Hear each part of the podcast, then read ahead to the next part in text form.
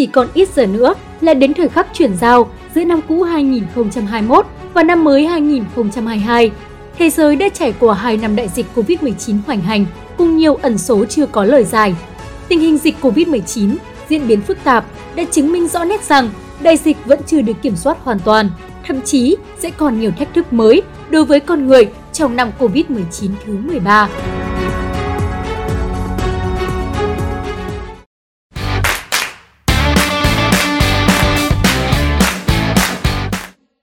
Kể từ khi ghi nhận những ca đầu tiên mắc COVID-19 ở Vũ Hán, Trung Quốc vào tháng 12 năm 2019, cho đến nay, đại dịch này đã lây lan trên toàn cầu với hơn 285 triệu ca mắc, trong đó hơn 5,4 triệu ca tử vong. Trong 2 năm, chủng virus gốc gây bệnh dịch COVID-19 đã biến đổi thành 5 biến thể đáng lo ngại.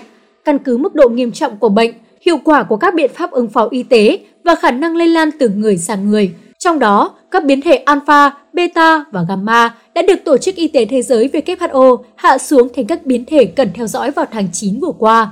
Trong khi các biến thể Delta và Omicron hiện vẫn bị xem là các biến thể đáng lo ngại. Tổ chức Y tế Thế giới đã cảnh báo những nguy cơ tổng thể liên quan đến biến thể mới đáng lo ngại Omicron vẫn còn rất cao. Đã có những bằng chứng rõ ràng cho thấy biến thể Omicron vượt trội hơn so với biến thể Delta về sự lây nhiễm với tốc độ lây tăng nhanh hơn gấp đôi, từ 2 đến 3 ngày và sự gia tăng nhanh chóng về tỷ lệ các ca bệnh ghi nhận tại một số quốc gia. Cho đến nay, gần 100 quốc gia và vùng lãnh thổ đã ghi nhận các ca nhiễm biến thể Omicron, trong đó có gần 40 quốc gia châu Âu và 22 quốc gia châu Phi. Trong tuần trước, toàn thế giới ghi nhận hơn 5,13 triệu ca mắc mới COVID-19, tăng 13%.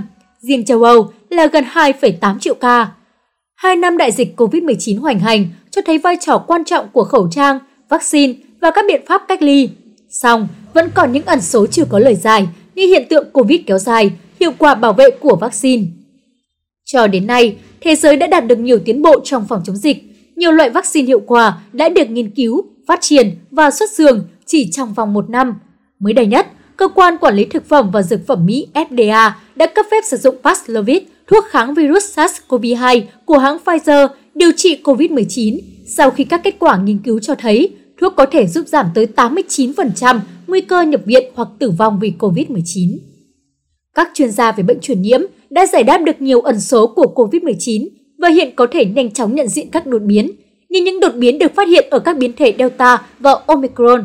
Tuy nhiên, cho đến nay, các nhà khoa học vẫn đang miệt mài tìm lời giải cho nhiều ẩn số lớn khác về bệnh dịch này, trong đó có hiện tượng một số người mắc bệnh nặng trong khi những người khác thì không, cũng như hiện tượng COVID kéo dài với một loạt triệu chứng bao gồm mệt mỏi, khó thở, khó ngủ, khó tập trung, lo lắng, trầm cảm có thể tồn tại trong nhiều tuần hoặc thậm chí vài tháng sau khi bệnh nhân lần đầu tiên nhiễm virus SARS-CoV-2.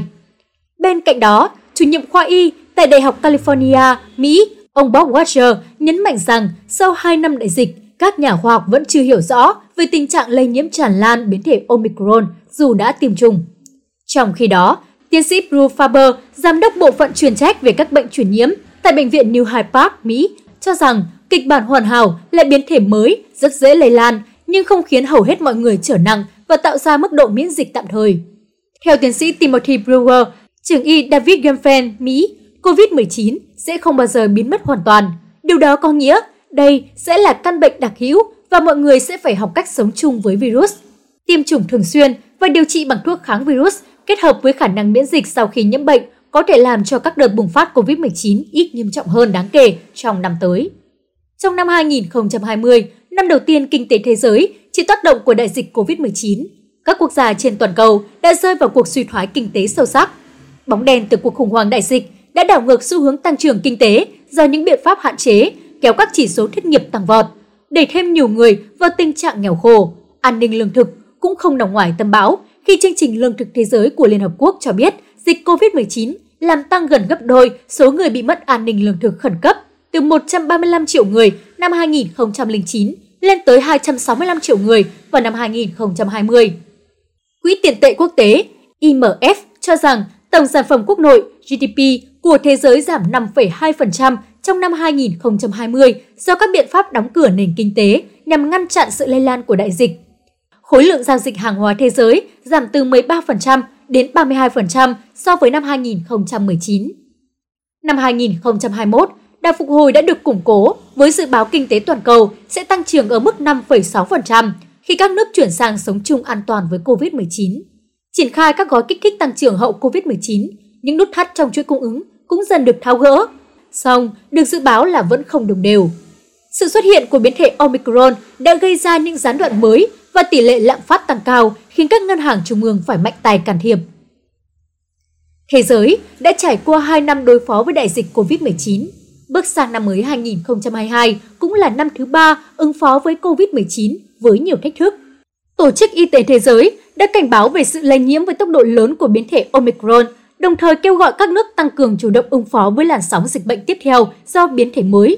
Dù tỷ lệ tiêm phòng trung bình cao như châu Âu, Mỹ, Israel hay thấp như châu Phi, thì biến thể mới xuất hiện cũng vẫn làm gia tăng áp lực cho tất cả. Bởi chừng nào vẫn còn người chưa an toàn trước virus, thì cả thế giới vẫn chưa an toàn. Sau 2 năm trao đảo về đại dịch COVID-19, kinh tế thế giới được dự báo sẽ vững bước hơn trên con đường quay lại quỹ đạo tăng trưởng trong năm 2022 nhờ đà phục hồi đã được củng cố trong năm 2021. Tuy nhiên, đại dịch COVID-19 với sự xuất hiện của biến thể mới Omicron của virus SARS-CoV-2 vẫn là yếu tố chính tiềm ẩn những nguy cơ chỉ hoãn sự phục hồi và thời điểm kinh tế thế giới trở lại mức bình thường như trước đại dịch. Với cách tiếp cận mang tính toàn cầu và nỗ lực chung của cả thế giới, hy vọng những ngày tháng đen tối nhất của đại dịch sẽ đi qua. Virus có lẽ vẫn hiện diện, nhưng nếu con người được trang bị những công cụ phù hợp, COVID-19 sẽ không còn thống trị cuộc sống của chúng ta. Khi đó, mỗi người, mỗi cộng đồng, mỗi quốc gia sẽ chủ động điều chỉnh để sống an toàn trong điều kiện bình thường mới, vừa ứng phó với virus, vừa bảo đảm phát triển kinh tế xã hội, khôi phục cuộc sống thường nhật. Đến đây, chúng tôi xin dừng bản tin hôm nay tại đây. Nhân dịp năm mới, chúng tôi xin gửi tới quý vị và các bạn lời chúc năm mới an khang, thịnh vượng, vạn sự như ý. Mong rằng quý vị sẽ tiếp tục đón nghe những bản tin tiếp theo của Việt Nam Plus.